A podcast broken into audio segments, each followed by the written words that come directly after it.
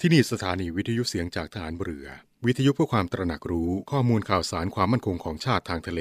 รายงานข่าวอากาศ และเทียบเวลามาตรฐาน จากนี้ไปขอเชิญรับฟังรายการ ร่วมเครือนาวีครับ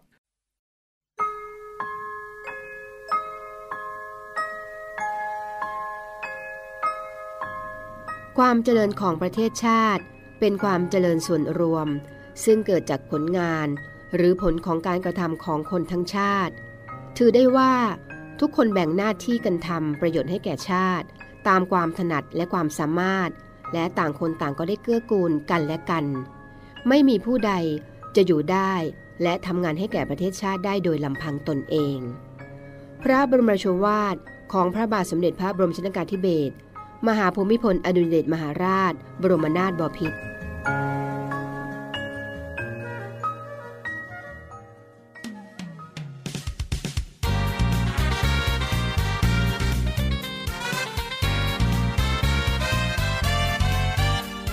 วมเครือนาวี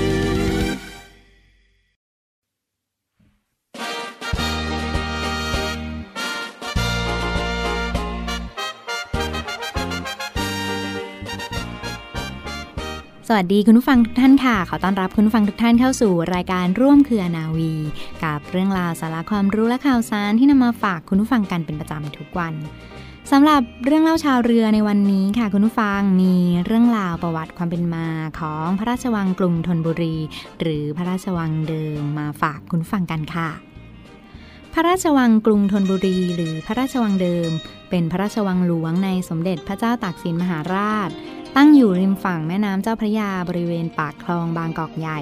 ภายในกองบัญชาการกองทัพเรือถนนอรุณอมรินแขวงวัดอรุณเขตบางกอกใหญ่กรุงเทพมหานคร ในเขตที่เคยเป็นที่ตั้งของป้อมวิชัยเยนที่ถูกสร้างขึ้นในสมัยสมเด็จพระนารายมหาราชตำแหน่งของพระราชวังเดิมนั้นเป็นจุดสำคัญทางยุทธศาสตร์ สามารถสังเกตการได้ในระยะไกล อีกทั้งอย่างใกล้กับเส้นทางคมนาคม และเส้นทางการเดินทัพที่สำคัญด้วย สมเด็จพระเจ้าตากสินมหาราชนั้นได้ทรงโปรดให้สร้างพระราชวังนี้ขึ้นในปีพุทธศักราช 2310 นะคะ ภายหลังจากที่ได้ทรงกอบกู้เอกราชให้ชาติไทย เพื่อใช้เป็นที่ประทับและว่าราชการเมื่อทรงสถาปนากรุงธนบุรีเป็นราชธานีแล้ว พร้อมกับปรับปรุงป้อมวิชัยเย และเปลี่ยนชื่อใหม่เป็นป้อมวิชัยประสิทธิ์ด้วย เดิมพระราชวังแห่งนี้นั้นมีอาณาเขตตั้งแต่ป้อมวิชัยประสิทธิ์ขึ้นมาจนถึงคลองเหนือวัดอรุณ ราชวราราม หรือคลองนครบาลค่ะ และวัดท้ายตลาดหรือวัดโมลีโลกยาราม เข้าไปในเขตของพระราชวังเดิม ต่อมาเมื่อพระบาทสมเด็จพระพุทธยอดฟ้าจุฬาโลกมหาราชได้เสด็จขึ้นครองราชสมบัตินะคะ ก็ได้ทรงย้ายราชธานีมาอยู่ที่ฝั่งพระนคร โดยสร้างพระบรมหาราชวังขึ้นเป็นที่ประทับ พระราชวังกรุงธนบุรีนี้จึงได้ชื่อว่าพระราชวังเดิม ตั้งแต่นั้นเป็นต้นมาค่ะ สำหรับสถานที่สำคัญบริเวณพระราชวังกรุงธนบุรีนะคะ ก็มีอาคารท้องพระโรงค่ะ อาคารตำหนักเก่งคู่หลังใหญ่ อาคารเก่งคู่หลังเล็ก อาคารตำหนักเก๋งสมเด็จพระปิ่นเกล้าเจ้าอยู่หัว ป้อมวิชัยประสิทธิ์ อาคารเรือนเขียว และศาลศรีสะปาวานค่ะส่วนอีกสถานที่ที่สำคัญนะคะที่อยู่ในพระราชวังเดิมก็คือศาลพระเจ้าตากสินพระราชวังเดิมค่ะ ศาลพระเจ้าตากสินในพระราชวังเดิมนี้มีมาตั้งแต่สมัยพระเจ้ากรุงธนบุรีสมัยแรก เป็นแต่เพียงศาลพระภูมิ สมัยรัชกาลที่ 4 ได้มีการสร้างบูรณะ พระราชวังเดิมของสมเด็จพระเจ้ากรุงธนบุรี สมัยรัชกาลที่ 5 เรียกว่าศาลพระเจ้าตาก ภายในศาลพระเจ้าตากนั้นจะประดิษฐานเป็นพระบรมรูปสมเด็จพระเจ้ากรุงธนบุรี ลักษณะประทับยืนทรงพระแสดงดาบ ขนาดเท่าองค์จริง พระบรมรูปประทับนั่งขนาดสูงประมาณ 1 ฟุต 1 องค์ค่ะ และเทวรูปจีนแกะสลักด้วยไม้ปิดทองอีกหนึ่งองค์ มีปืนโบราณพร้อมฐานสองกระบอกประดับเชิงบันไดชั้นล่างด้วยค่ะ และที่จบลงไปแล้วนี้นะคะคุณผู้ฟังก็คือเรื่องราวประวัติความเป็นมาของพระราชวังกรุงธนบุรี หรือพระราชวังเดิมที่ทางรายการนำมาฝากคุณผู้ฟังกันค่ะ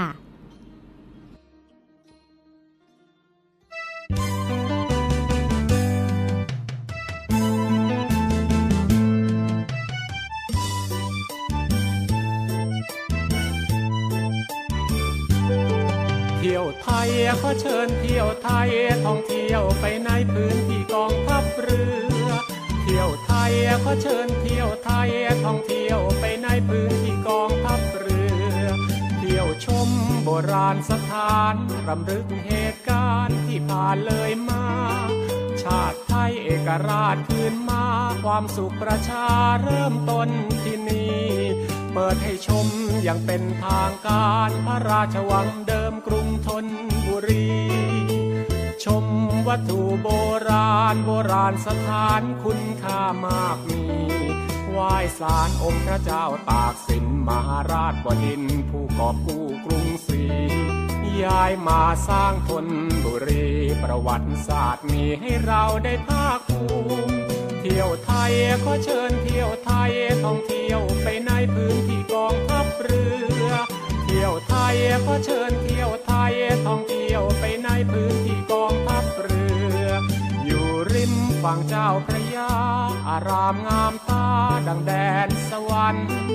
กำแพงพระราชวัง แต่หนหลังยังงามสง่าภายในเขตรั้วกำแพงแสดงให้เห็นถึงความเป็นมา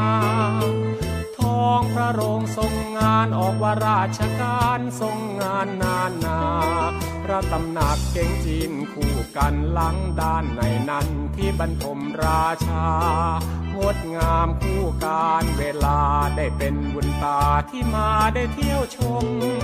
เที่ยวไทยขอเชิญเที่ยวไทยท่องเที่ยวไปในพื้นที่กองทัพเรือเที่ยวไทยขอเชิญเที่ยวไทยท่องเที่ยวไปในพื้น หลักฐานบอกความเป็นมาควรไปศึกษาชื่นชมโบราณ ได้ชมของเก่าเล่าขานพระตำหนักเก่งสมเด็จพระปิ่นเกล้า ชมสารศีรษะปลาวาน สร้างใหม่บนฐานเหมือนเดิมก่อนเก่า รือนเขียวงามน่าชม มีสวนลั่นทมเป็นร่มบังเงา ป้อมวิชัยประสิทธิ์สร้างไว้สมเด็จพระนารายณ์สมัยกรุงเก่า ระฆังจีนอายุนานเนาสมบัติไทยเราเชิญชวนไปเที่ยวชม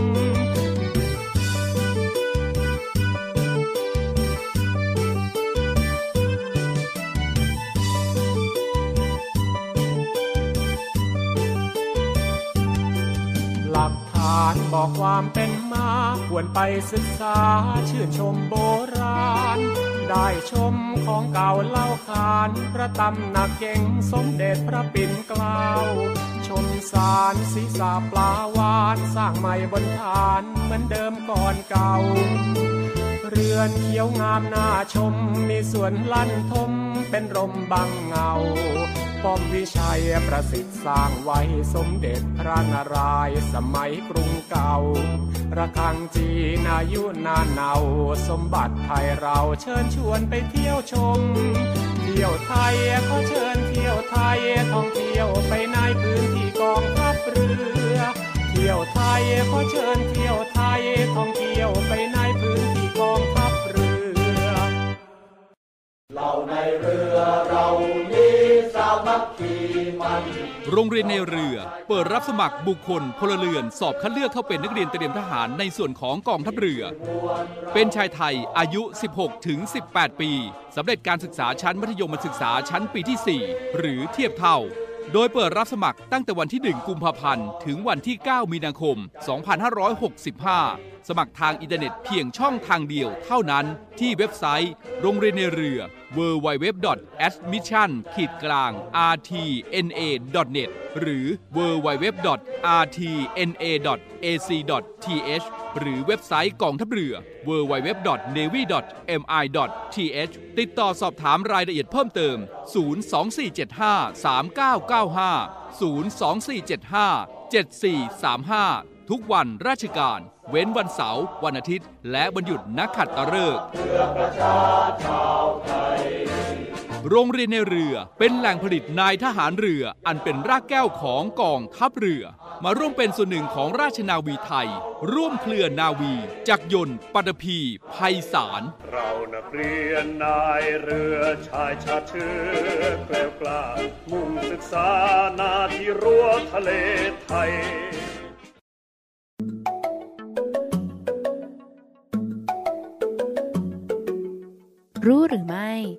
อเรื้อรัง ปอดพังไม่รู้ตัว อาการไอเรื้อรังเป็นปัญหาที่พบบ่อย และเกิดได้จากหลายสาเหตุ เช่น โรคภูมิแพ้ โรคหืด ไซนัสอักเสบ ไปจนถึงโรคมะเร็งปอด อาการไอเรื้อรังจึงเป็นสิ่งที่ผู้ป่วยควรให้ความสนใจ ไปพบแพทย์เพื่อตรวจหาสาเหตุ และเข้ารับการรักษาตามสาเหตุนั้นๆ ค่ะ ชนิดของอาการไอ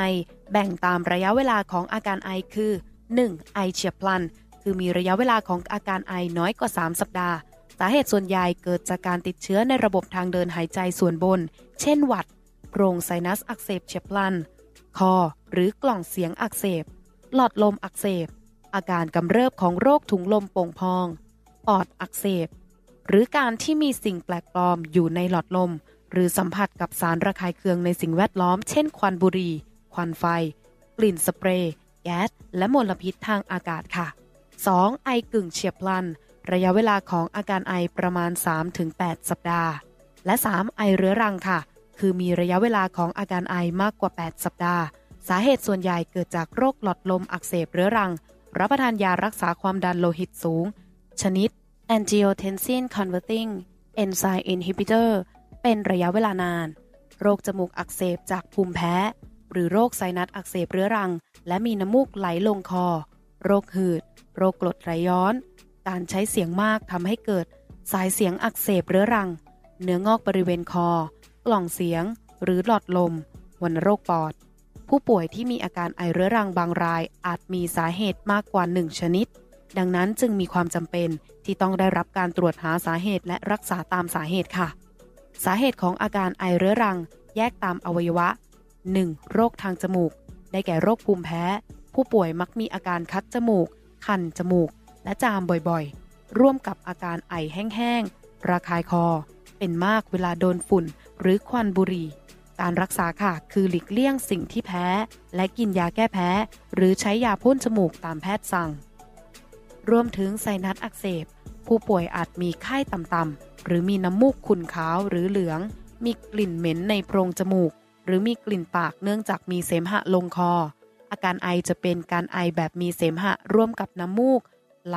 หรือคัดจมูก ไซนัสอักเสบเป็นโรคที่ต้องรับการรักษา และกินยาปฏิชีวนะ ตามที่แพทย์สั่ง เพื่อไม่ให้โรคลุกลาม หรือเกิดเป็นโรคแทรกซ้อนในภายหลังค่ะ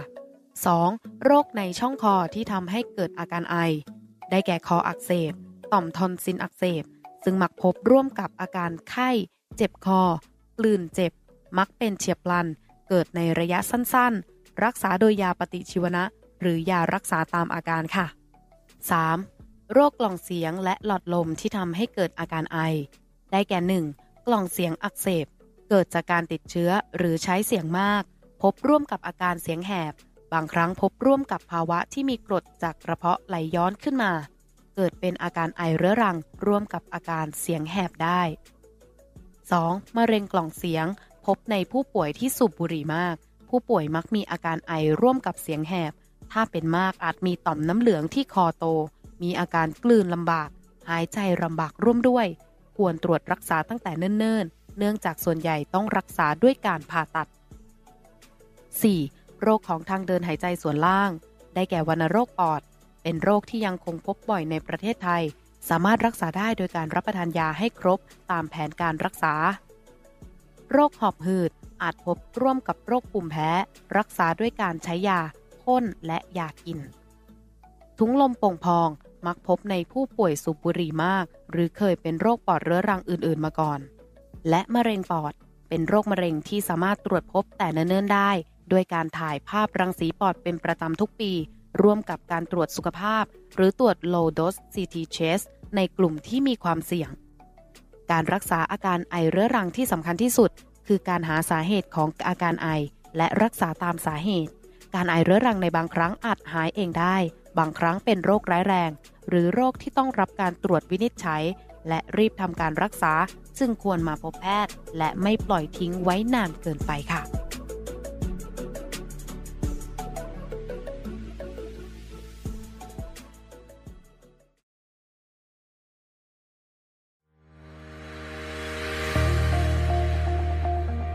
รวมใจพัก รักชาติ ราชศรัทธา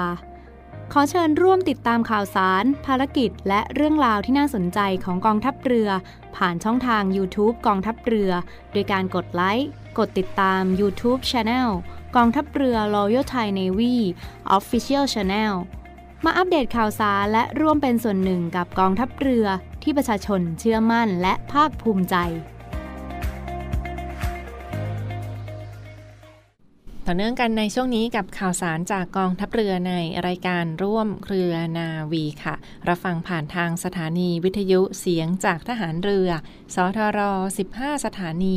21 ความถี่ทั่วประเทศไทยนะคะ และรับฟังย้อนหลังกันได้เช่นเดียวกันที่เว็บไซต์เสียงจากทหารเรือ เว็บไซต์เสียงจากทหารเรือ .com หรือเสียงจากทหารเรือ Podcast และ Spotify ค่ะ ลองคลิกเข้าไปดูรายละเอียดกันได้ที่แอปพลิเคชันทั้ง Podcast และ Spotify นะแล้ว search ค้นหาคำว่าเสียงจากทหารเรือแค่นี้ก็จะเห็นรายการต่างๆ ที่เรียกได้ว่าผลิตโดยทีมงานเสียงจากทหารเรือมาฝากคุณฟังกันอย่างต่อเนื่องค่ะ เริ่มต้นข่าวแรกกันในวันนี้คุณฟังคะเป็นบรรยากาศประกาศรับสมัครกันอีกครั้งหนึ่งค่ะ ต้นปีแบบนี้ก็มีประชาสัมพันธ์กิจกรรมดีๆสำหรับน้องๆ เยาวชนท่านใดที่สนใจจะเข้ามาเป็นส่วนหนึ่งกับกองทัพเรือนะคะ วิทยาลัยพยาบาลกองทัพเรือกำหนดเปิดรับสมัครสอบ น้องๆนนักเรียนเข้ามาศึกษาต่อในวิทยาลัยพยาบาลกองทัพเรือ ประจำปีการศึกษา 2565 วิทยาลัยพยาบาลกองทัพเรือ หรือนักเรียนพยาบาลกำลังจะเปิดรับสมัคร เปิดรับสมัครแล้วนะตั้งแต่บัดนี้เรื่อยไปถึงเดือนเมษายนนี้ ดูรายละเอียดกันได้ที่อินเทอร์เน็ต หรือคลิกค้นหาคำว่า วิทยาลัยพยาบาลกองทัพเรือค่ะ เปิดรับสมัครสอบประจำปี 2565 ในครั้งนี้สำหรับนักเรียนพยาบาลในปีนี้นะคะก็กำหนดเปิดรับสมัครกันแล้วทางช่องทางอินเทอร์เน็ตเท่านั้นค่ะ สมัครสอบกันผ่านอินเทอร์เน็ตนะที่ www rtn.cn.ac.th นะคะ เน้นย้ำค่ะ www rtncn.ac.th ค่ะ ก็จะมีเว็บไซต์นี้จะมีรายละเอียด วันเวลากำหนดการรายละเอียดคุณสมบัติที่เปิดรับสมัครในครั้งนี้นะคะ แน่นอนว่าก็ต้องเป็นน้องๆที่มีอายุระหว่าง 17 ถึง 22 ปีนะคะ หรือว่าจบชั้นมัธยมศึกษาตอนปลายเรียบร้อยแล้วค่ะ เป็นน้องๆสตรีที่มีอายุระหว่าง 17 ถึง 22 ปี หรือว่าน้องๆที่เกิดตั้งแต่ปี 2543 ถึงปี 2548 นะคะกำลังเปิดรับสมัครเข้ามาเป็นนักเรียนพยาบาลในส่วนของกองทัพเรือค่ะสำเร็จการศึกษาชั้นมัธยมศึกษาตอนปลาย แผนการเรียนวิทย์คณิต ของกระทรวงศึกษาธิการเรียบร้อยแล้ว ถ้าสนใจจะเดินทางต่อมาเป็นนักเรียนพยาบาลในส่วนของกองทัพเรือ ปีนี้ก็กำลังเปิดรับสมัครแล้วค่ะ ต้องเป็นน้องๆที่มีอายุระหว่าง 17 ถึง 22 ปี หรือว่าเกิดปี 2543 ถึงปี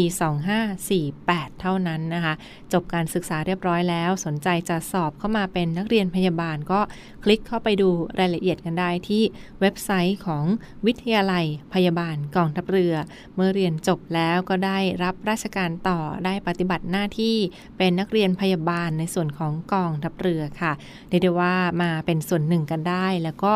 สามารถทำงานมีเงินเดือนนะมีที่พักอาศัย มีเงินเดือนให้ และมีสวัสดิการต่างๆ ได้ค่อนข้างดีเลยทีเดียวค่ะ น้องๆ สนใจก็ลองดูรายละเอียดกันได้ สอบก็จะมีการสอบทั้งภาคทฤษฎีนะคะสอบภาคทฤษฎี สอบข้อเขียนเรียบร้อยแล้ว ก็จะมีการทดสอบในส่วนของวิชาทางพละศึกษา วิชาทาง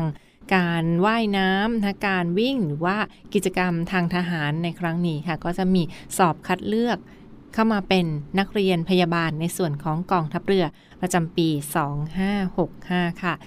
นอกจากนี้ฟังค่ะน้องๆที่มีการศึกษาดี มีความสามารถพิเศษก็ยังจะมีการสอบคัดเลือกเพื่อเข้ารับทุนการศึกษาด้วยนะคะ นักเรียนพยาบาลศาสตร์ในส่วนของกองทัพเรือ มีจำนวน 40 คนนะเป็นทุนกองทัพเรือ 20 คนนะแล้วก็ทุนในส่วนของ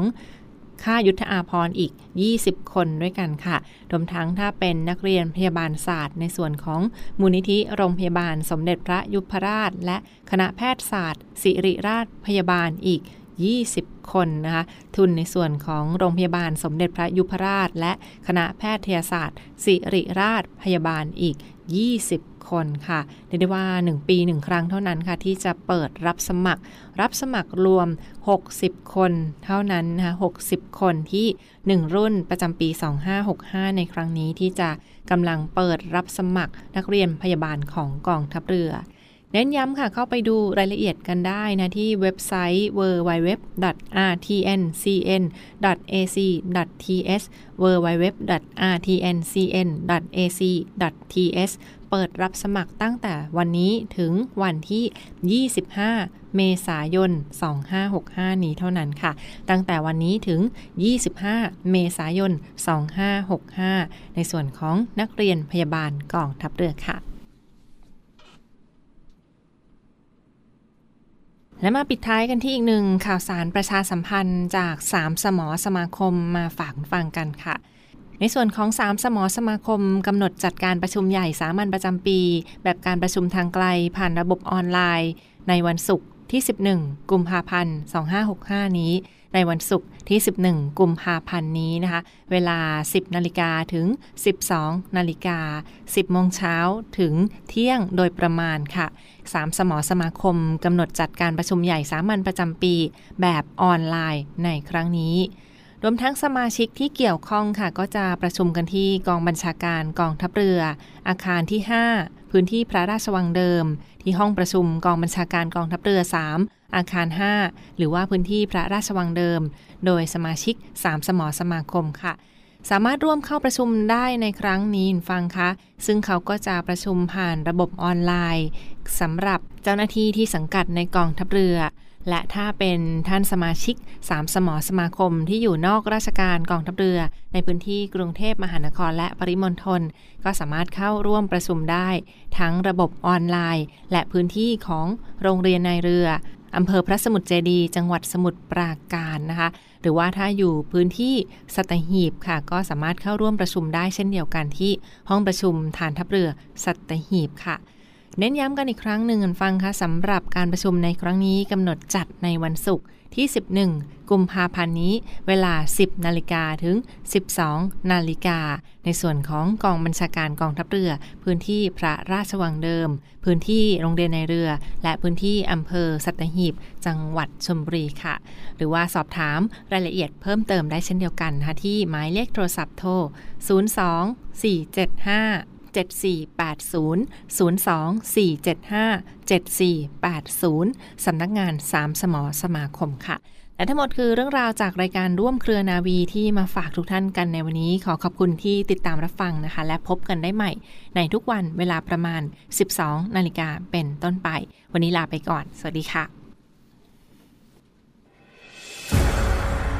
กองทัพเรือจัดตั้งกองทุนน้ำใจไทย เพื่อผู้เสียสละในจังหวัดชายแดนภาคใต้ และพื้นที่รับผิดชอบกองทัพเรือ เพื่อนำไปมอบให้กำลังพลกองทัพเรือ และครอบครัวที่เสียชีวิต หรือบาดเจ็บทุกพลภาพ จากการปฏิบัติหน้าที่ ร่วมบริจาคเงินสมทบทุนช่วยเหลือได้ที่ ธนาคารทหารไทย สาขากองบัญชาการกองทัพเรือ หมายเลขบัญชี 115ขีด2ขีด17087ขีด2 ชื่อบัญชี กองทุนน้ำใจไทยเพื่อผู้เสียสละในจังหวัดชายแดนภาคใต้ และพื้นที่รับผิดชอบกองทัพเรือ กรุณาส่งหลักฐานการโอนเงินมาที่กรมการเงินทหารเรือ หมายเลขโทรศัพท์ 0 2475 5557 หรือ 0 2475 4584